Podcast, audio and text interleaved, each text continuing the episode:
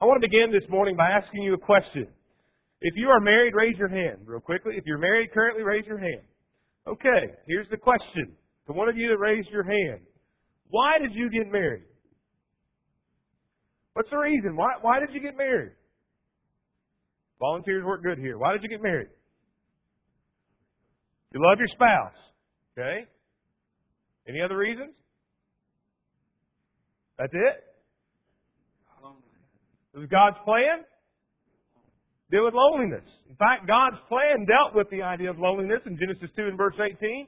What did God say? It is not good that man should be alone. We love our spouse, but the reality is we got married because we didn't want to be alone. We could have loved our spouse and not been married and not been that close, but the reality is we want that closeness. We want that companionship. Now, here's another question for you. Why did you join the local church? What is it about joining a local body of Christians that you said, I want to be a part of that? What was it? Anyone? God's plan? Because you love the brethren so much? The reality is we do that because it protects against spiritual aloneness or loneliness. In fact, Hebrews 10, 24 and 25 does not say you have to be at the building every time the doors are open. We've kind of given that idea that this is a command that you have to attend, and that's not really it. Hebrews 24, 25 says that we ought to stimulate one another to love and good works, not forsaking the assembling of ourselves together as some do, but encouraging one another until you see the day approaching. And the reality about that verse is that verse is saying we are here together, and at all these times we come together as a local body, we do that to encourage us and to keep from being alone spiritually. God will designed this institution, the church, to provide us spiritual companionship so that we can have a fellowship with one another and we could be together and encourage each other so we didn't have to face the battle alone. And the reality is that most congregations, most congregations don't do that the best that they can. That doesn't mean that they're not connected and that they're not enjoying the fellowship and companionship. We're just not as good at it as we should be. We always get up on Sunday morning and we put on our best clothes and we put on our everything's okay face and we come in and we sit in our seat and we pray and we sing and we listen to the guy that gets up in the pulpit and we partake of the communion together and we do all of those things and we stand around and talk a little bit and then we go home and we struggle with our sin and our temptation and our trials all by ourselves. Because the reality is we're supposed to come here and be able to talk to people here and say, you know what really, really is bothering me? You know what Satan is attacking me with? You know what sin I really struggle with? But we don't do that. You know why that is? We're afraid to let people know what we're really like.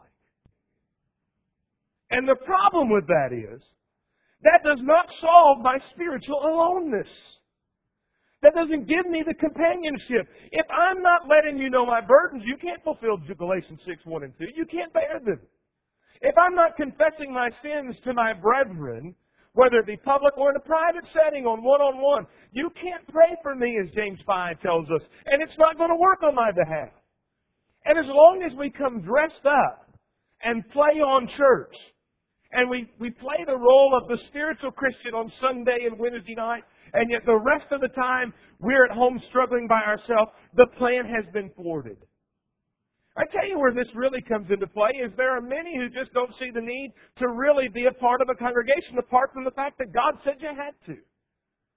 You know, and, and let me explain what that means. There may be some here who are like that this morning. You're going to be here today, but I may not see you the rest of the week. There are some who take the idea, well, God said you had to be there. I have to be there Sunday morning. That's it. And I don't need the church. Well, I got to tell you, that's just not true. God didn't design the church, and He didn't create the idea of an assembly for an encouragement so that you could come once a week to get it checked off your list. It's not the purpose of it. You know, to the guy that says, well, I don't need the church and I don't need that fellowship and I don't need people. You know, I was reminded last night we were there at the bonfire and all the kids, you get around the fire, they're taking out sticks and what they want to do is they want to wave them around and play with them. And my kids had sticks And I just see an accident waiting to happen. My kids may be a little rambunctious sometimes, and the ends of the sticks are glowing red, and the people sitting around, they're waving around. I just know somebody's about to get poked in the eye. So I'm saying, don't do that. Don't do that. So after a while, Edwin's kids are always worse than mine. They, one of his pulls out a big log out of the fire. And it was glowing red when he pulled it out. And he's playing with it, it turns black. And his mother says, don't do that. Put the log back in the fire, it's burning. He looks at it and says, it's not burning. Because it had turned black. You put it back in the fire, you know what happened? It started glowing red again. That's like us. When we're connected to other Christians, we're on fire. We're, we're burning. We're, we're glowing red. You pull me away from Christians and you don't let me have contact and you don't let me be able to be encouraged by them. And after a while, I just turn to ash. The, the, the, the glow goes away. And that's what our assembly and that's what the local body's about. It's me coming back to the fire on a regular occasion to brighten up the embers, to regain my heat, to reconnect with the source and the people. And I have to tell you, being a Christian is about more than just being connected to God. It's about being connected to Him and His family. That's what He requests of us. If God thought we could make it on our own, and without the local body, He would have asked us to do it. Or He would have told us we could. But He has not. He has asked us to get connected. And the other part of this is we are at war. Edwin mentioned this, but in Ephesians 6 and verse 11, put on the whole armor of God that you may be able to stand against the schemes of the devil. For we do not wrestle against blood and flesh, but against the rulers, the authorities, against the cosmic powers over this present darkness, against spiritual forces of evil in the heavenly places. Therefore take up the whole armor of God that you may be able to withstand the evil day. You ever notice how soldiers refer to their fellow soldiers what terms they use. Most often they use the idea of brotherhood. There's a, a, a series that came out several years ago about World War II. They called it Band of Brothers. That was the idea. Shakespeare said it this way in King Henry V. He said, We few, we happy few, we band of brothers. For he today that sheds his blood with me shall be my brother, be ne'er so vile. We are a band of brothers. And in order to be successful at battling against the evil one and overcoming sin in our lives, we must be connected. The reality is that you nor I are the spiritual equivalent of Samson. We cannot take on 300 by ourselves and win. The reality is we must stand together and we must conquer together. You realize, though, that there are risks to this. There are risks to this. But after all, we use the analogy of marriage. There were risks to that, weren't there? And when you got married, people often told you, people in the world, why would you do that? And you knew that roughly about half of marriages ended in divorce. There's always that risk, and you knew that there are times that people are unfaithful. And you had heard other people complain and murmur about their marriage and how much liberty and freedom they lost. But you did it anyway because you didn't want to be alone. There's risk when you get involved with the Lord's body, but we do it anyway because we cannot be alone spiritually. Let's talk about getting connected and why it's crucial as we begin. And I hope, by the way, there's a lot of material I'd like to cover this time. I'm probably going to have to fly through some of it just to let you know ahead of time. You know, the reality is the first reason that we need to be connected is isolationism is unhealthy. I'm not going to spend a lot of time on this other than to say this simply. Why do you think in prison, when someone gets in trouble, the first thing they do is stick them in a room by themselves for 23 hours a day? As punishment. Because it's not good. Because it's not healthy for us. And I know that part of that is to protect the population from this person's actions, but there's also the very real part that this is a protection of a punishment. I got to tell you, as Americans, our motto is, I can do it all by myself. I don't need anybody. We're so self-centered that on the bestseller list there was recently a book entitled How to Be Your Own Best Friend. That ought to tell you something. And that's unhealthy. The other reason it's crucial to get connected is because just simply to take from Ecclesiastes 4, 2 are better than one. Turn over there for a moment and let's read that together. in Ecclesiastes chapter 4 and verses 9 through 12.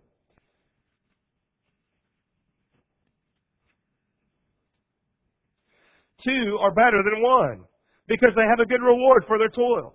For if they fall, one will lift up his fellow. But woe to him who's alone when he falls and has not another to lift him up. Again, if two lie together, they keep warm. But how can one keep warm alone? And though a man might prevail against one who's alone, two will withstand him. A threefold cord is not quickly broken. You see, there's some things said there. There's the idea of mutual effort. A good return for their labor. Two are better than one. They get more return. There's mutual support. Two are better than one in verse 10. If one falls, he lifts up his companion. There's mutual encouragement. Two people keep each other warm. Remember the idea of the fire? There's also mutual strength. One person may withstand, two will withstand. A threefold cord is not quickly broken. The reality is, is that when we get connected, this passage tells us that two are better than one because we receive support, we receive encouragement, we receive warmth, we receive strength, we receive mutual effort that has a mutual reward. The reality is there are great benefits to this. But you know, we, we kind of get in our mind, well, if I do that, then I lose my individuality. If I, if I, if I become a part of a group and I buy into group things, and I have to all think the same way and talk the same way and walk the same way, then I won't be myself. I have to become average and look like the masses. No, that's not true. That's not true at all. All it means is that we don't adopt personalities that demand that we receive excessive independence to the point of isolating ourselves.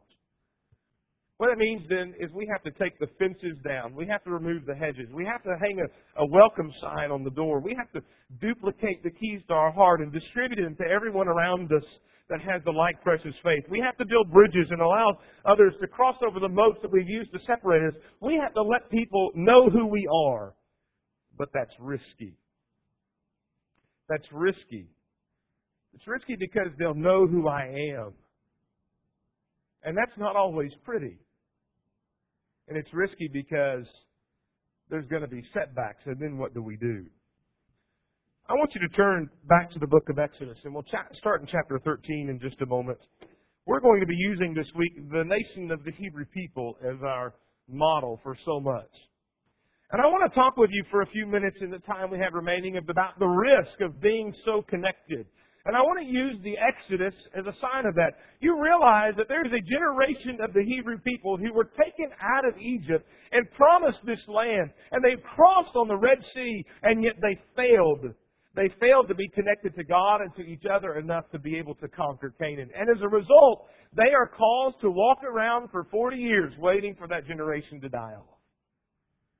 The same pitfalls they faced and the same risk they had to face that caused them to give up on becoming a congregation of unity to take over Canaan are the same things we face that so often keep us. These risks of getting connected. And the first of those is unfamiliar surprises. In Exodus chapter 13, in verse 17, it says, When Pharaoh let the people go, God did not lead them by the way of the land of the Philistines, although that was near. For God said, Lest the people change their minds when they see war and return to Egypt. But God led the people around the way of the wilderness toward the Red Sea. And the people of Israel went up out of the land of Egypt to be equipped for battle. Moses took the bones of Egypt with him, for Moses had said to the sons of Israel, solemnly swear, saying, God will surely visit you, You shall carry my bones with you from here. And they moved on from Succoth and camped at Etham on the edge of the wilderness. And the Lord went with them in a pillar and a, a pillar of cloud to lead them along by the way, and by night a pillar of fire to give them light, and they may travel by day and night. The pillar of cloud by day and the pillar of fire by night did not depart from before the people. You gotta understand that the logical way, and we're all very logical, the logical way to get back to Canaan was to go through the land of the Philistines. And they didn't do that. Don't you know those people wondered, why are you taking us the long way? Why is it that well, this is the way we have to go? The land's right there. And yet God knew that there was war there. And if they had seen that, they would have had to encounter war. They would have had to fight too early. They would have had to go and they would have lost heart and they would have returned back to Egypt. You know, the reality is we're all on a wilderness journey of sorts. And there's a lot of things in our life that come our way that we just don't understand. We have in our mind when we pray a prayer what the answer is before we ask it. And when God doesn't give us that answer, that's a surprise we're not ready for. And we find ourselves asking, why? Why have you done this? Why? Because God works in His time and in His way. And we have to accept that. But when we start getting connected and then things don't go the way we think they should go. Oh, he says we'll be successful if we're more united. And then what, what happens? You try to get united, then you have a problem. Well, let's just give up on that. That's not how it's supposed to work. There are going to be unfamiliar surprises. There's nothing to fear, though, as long as God is with us. God provided them a pillar of fire at night and a cloud by day. And it was direct guidance from God. They knew, they saw His providence every day. And we often, as people, they go, how could they not see God was leading them? They should have trusted His providence. I got to ask you, how can you not see that God is leading you every day? You ought to trust His providence. This is our pillar of fire and our cloud. It is right here. And we sometimes wonder, where am I supposed to go? What am I supposed to do? You're supposed to look to God and follow in the steps. We're so judgmental on them for not getting connected to God and not seeing His providence, we fail to do the same thing. Unfamiliar surprises will cause us to not be connected, though. And this is just the first of many things. The other, another one is unwanted fears. Now I want you to imagine in Exodus 14 in verse 9 through 12, I want you to see kind of this idea. You are leaving Egypt in slavery and you are going a different way than you should go. And you come to the Red Sea. And then you look up and what do you see coming but Pharaoh and his horses and his chariots chasing after you? What do you think? I tell you what they thought. Look at verse 11. Is it because there are no graves in Egypt you've taken us away to die in the wilderness? Why have you done this in bringing us out of Egypt? Is this not what we said you Egypt? Leave us alone that we may serve the Egyptians. What do you just bring us out here for genocide next to the next to the Red Sea? Just let us be killed right here? Is that what this is all about? Remember, these are people who had a cloud hovering over their head and a pillar of fire, and they're asking this question. The enemies are coming and closing in. You turn around the other way, there's a sea you cannot cross. What do you do? What do you do? We remember the story, don't we? How that Moses went up as God instructed him, and he divided by the power of God the Red Sea. And the people of Israel walked across on dry ground. And as soon as they had crossed over, likely close to two million people, and all of their belongings, as soon as they crossed over, the sea comes back down on Pharaoh's horses and his army and his chariots. It was an unwanted fear. But God delivered. How many times have we given up in the church out of fear? How many times have we not done something because of fear? There are several cases along the way of our study this week where this question will come up.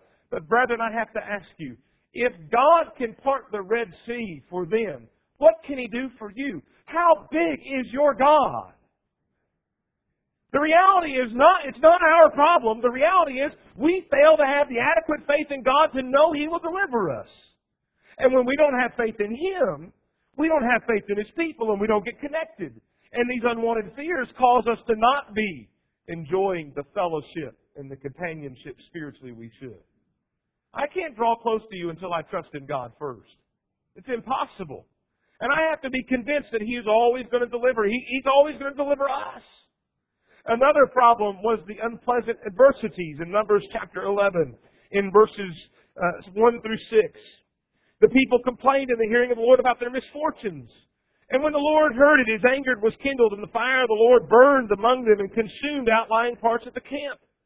And the people cried out to Moses, and Moses prayed to the Lord, and the fire died down, so the name of the place was called Taberah, because the fire of the Lord burned among them. Now the rabble that was among them had a strong craving, and the people of Israel wept and said, Oh, that we had more to eat. We remember the fish we ate in Egypt, and it cost nothing, the cucumbers, the melons, the leeks, the onions, the garlic. But now our strength is dried up, there's nothing at all but this manna to look at.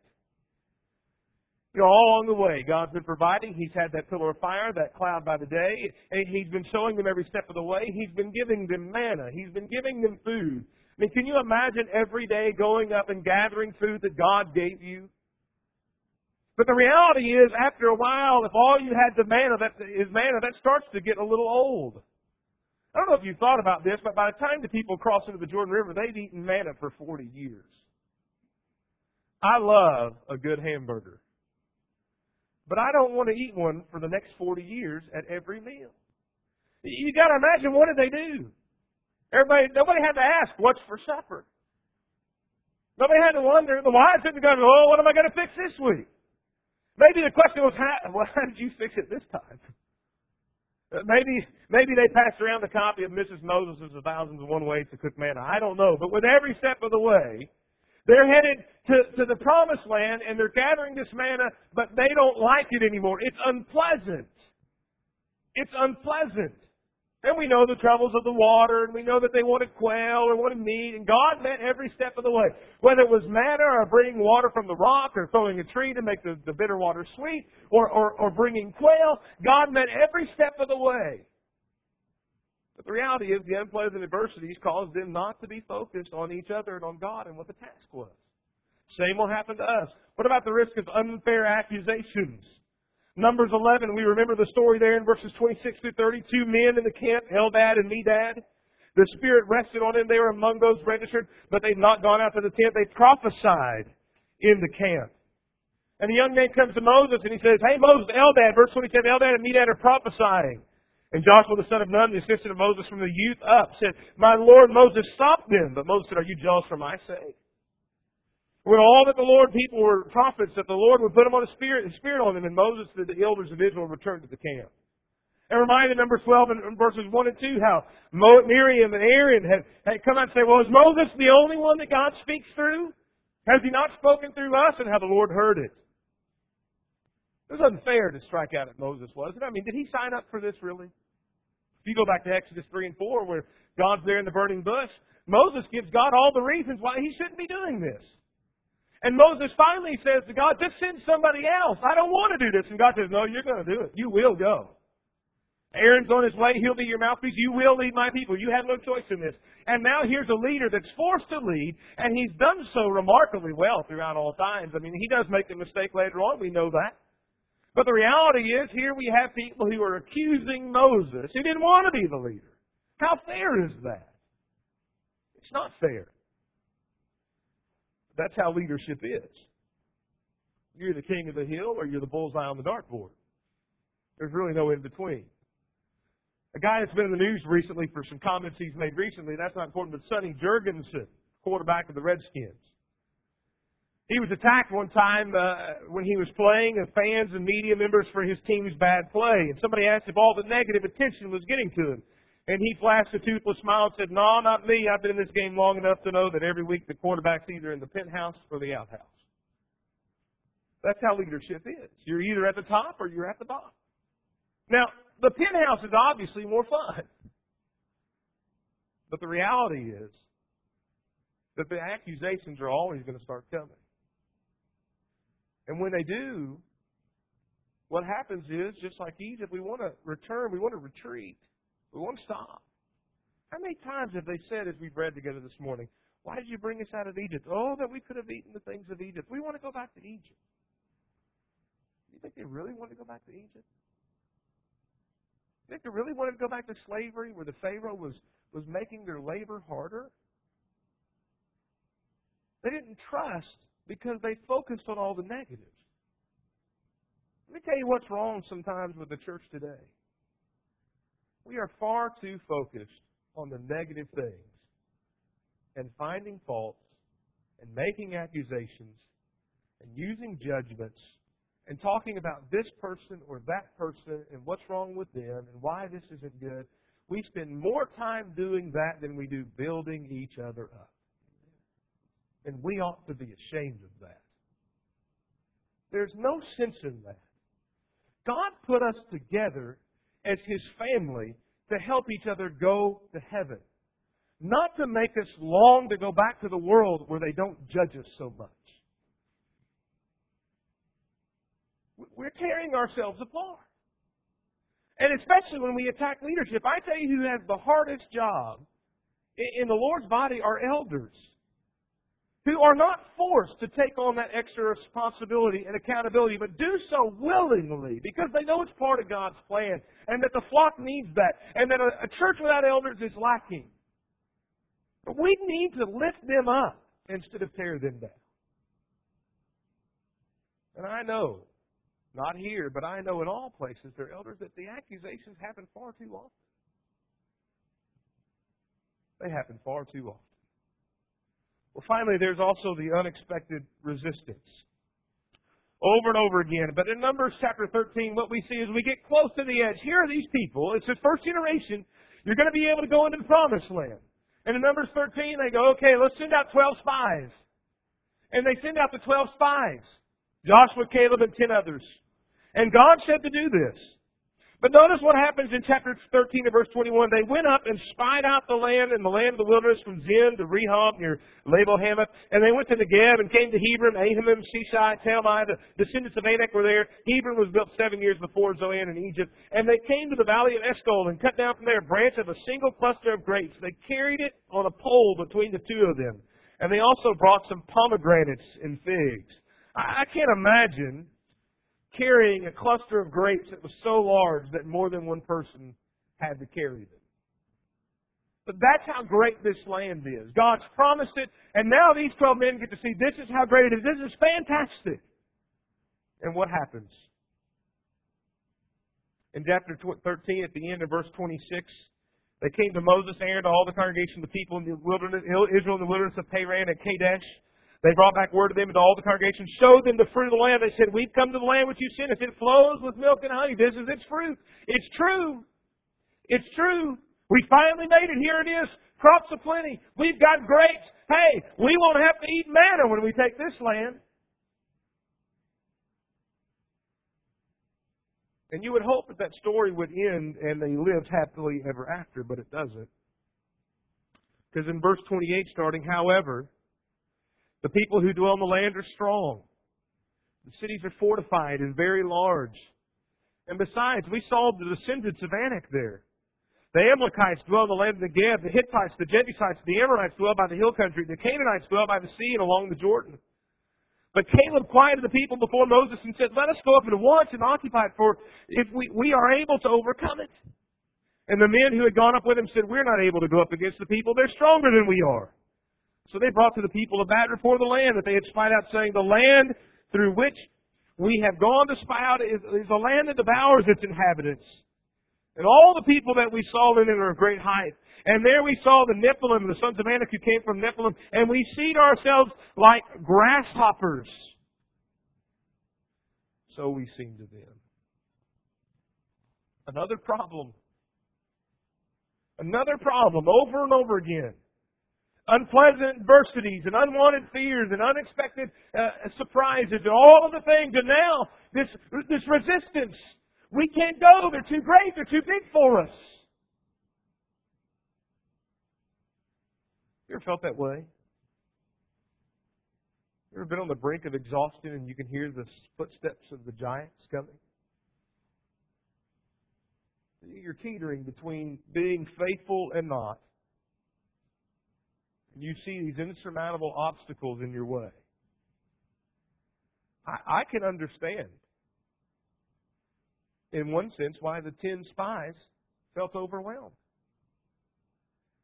They, as a group of people, as a congregation, as a nation, couldn't even get along to get from Egypt to here.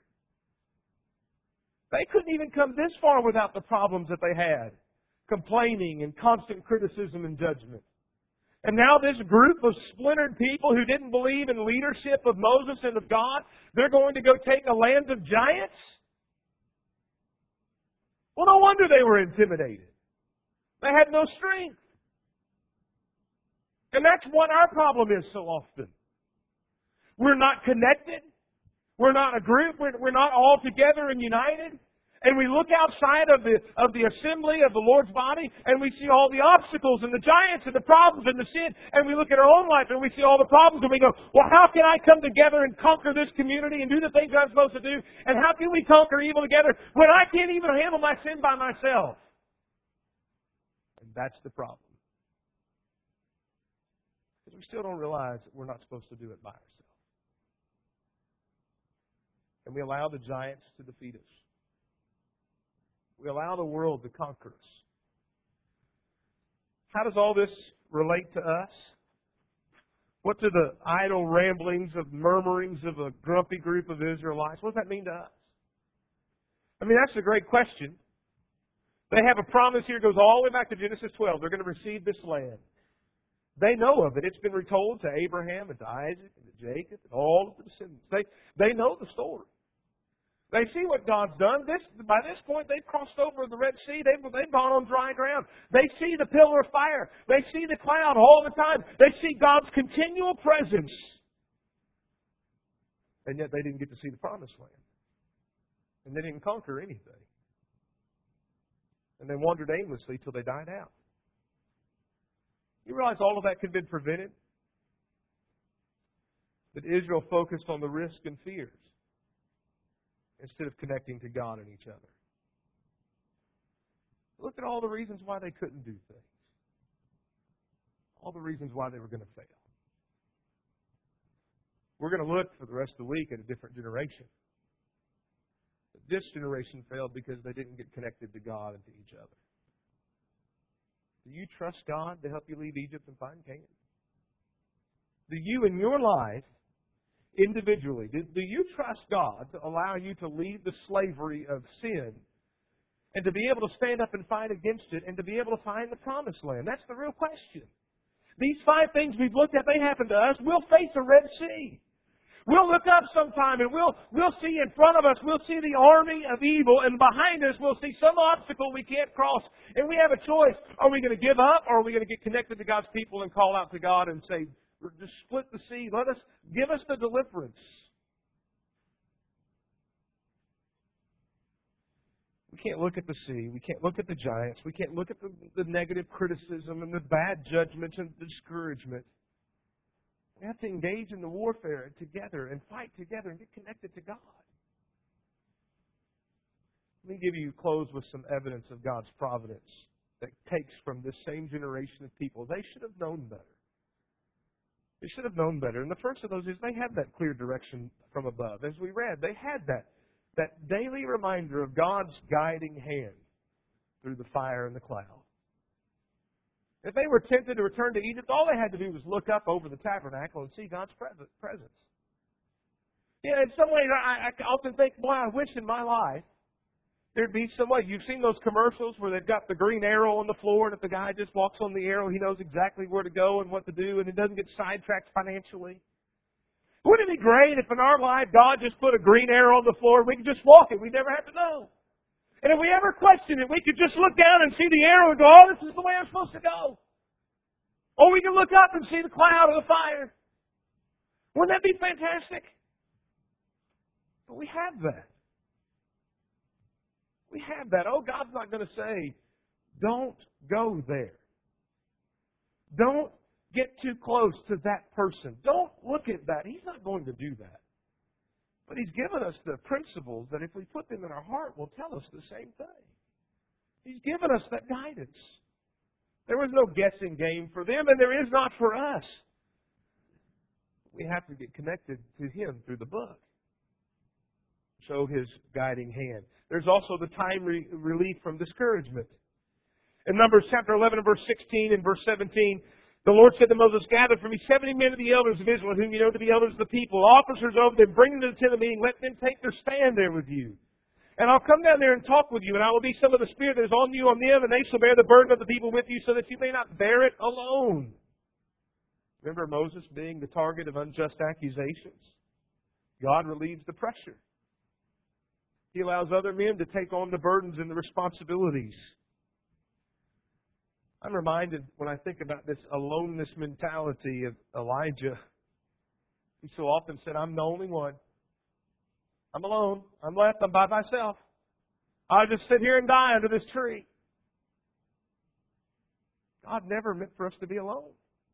And here with Moses, he brings seven and he puts the Spirit on them so that, that now people will see it's not just Moses' leadership. There is multiple leadership of all kinds of people among the tribes.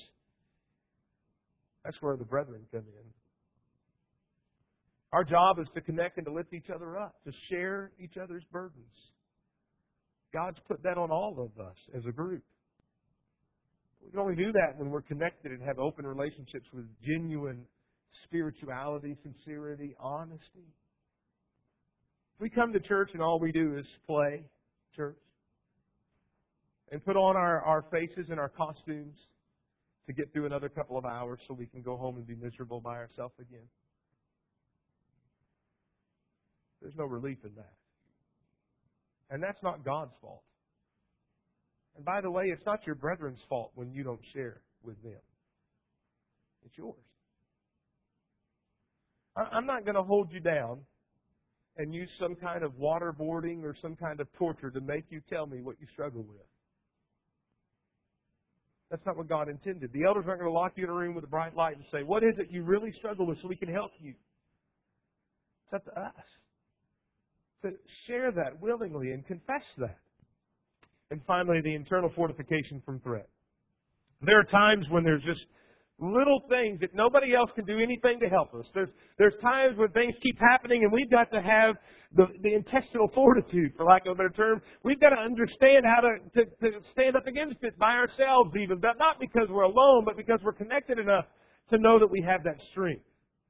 And Moses does that in Numbers 11 when he, he responds to Joshua and them complaining about the people who are prophesying. He says, Are you jealous for me? Don't be thinking about me.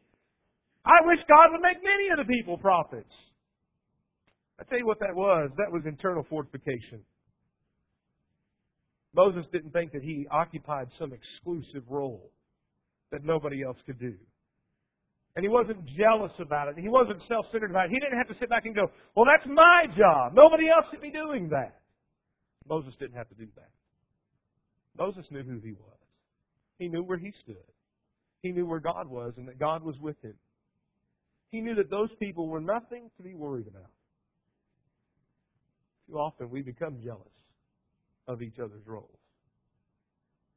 I get sick of hearing how we put each other down. I get sick of hearing how one song leader tells me how the other song leader didn't do this fast enough or didn't pitch it right or didn't do this or didn't do that. Or, or preachers that, you know, this guy, he, he did this or he did that. We're constantly having to go against one another. Or a teacher who puts down other teachers because they don't teach his way. One of the beauties is we all come together with different talents, different abilities, different understandings, different different backgrounds, different cultures, and when we come together in a group, it provides so much. We we need to embrace our differences and realize it's a blessing rather than exposing it and talking about how bad it is we need to be certainly realizing that as we're connected to God, we have nothing to fear. We have nothing to be jealous of. There is no place in Christianity for competition. It's not what it's about. It's not what it's about. We need to be connected. We need to be connected and we need to realize we can move forward in our relationships without fear, without without wondering what's going to happen next, without being scared about any of that. God is with us, and if He is with us, who can be against us? We must be connected. If we were to put this in the form of a prayer, we would simply say, Lord, intensify your distinctiveness in me. Because it's God's desire that we are different from the world. Lord, increase the risk. It's the uncertainty of our future that actually increases our faith. And Lord, enlarge the differences. Each one of us is a unique vessel, not a faded copy of one May God help us to be connected so we can conquer. Look forward to the rest of our time together. Thank you for your attention this morning.